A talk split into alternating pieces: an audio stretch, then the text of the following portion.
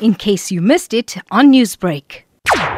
We were, as a country, facing the COVID-19 storm, and the artists were the most suffering industry. The music industry were the most suffering. So in 2019, I was training at the Wild Coast Sun as a call attendant. Then I asked if they could allow me to play the piano, and they noticed the talent. Then earlier this year, after the lockdown, then I met my boss, Mr. Peter Titi, and then in market, he said, if I may, we want you in Wild Coast to play for us during the weekend, just to entertain the guests, because I think he noticed the skills, piano skills, during the training there.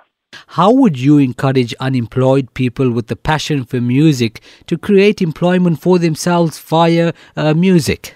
Well, I can say, firstly, you must have a passion for what you're doing.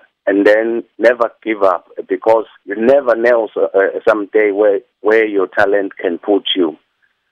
Just like me, I was unemployed. I got that chance, and then I had the chance to show my talent. And then my boss, they noticed me. Now I have a permanent gig every weekend. So I would say, whatever the storms in your way, never give up, because someday you'll never know where it will put you. Newsbreak, Lotus FM, powered by SABC News.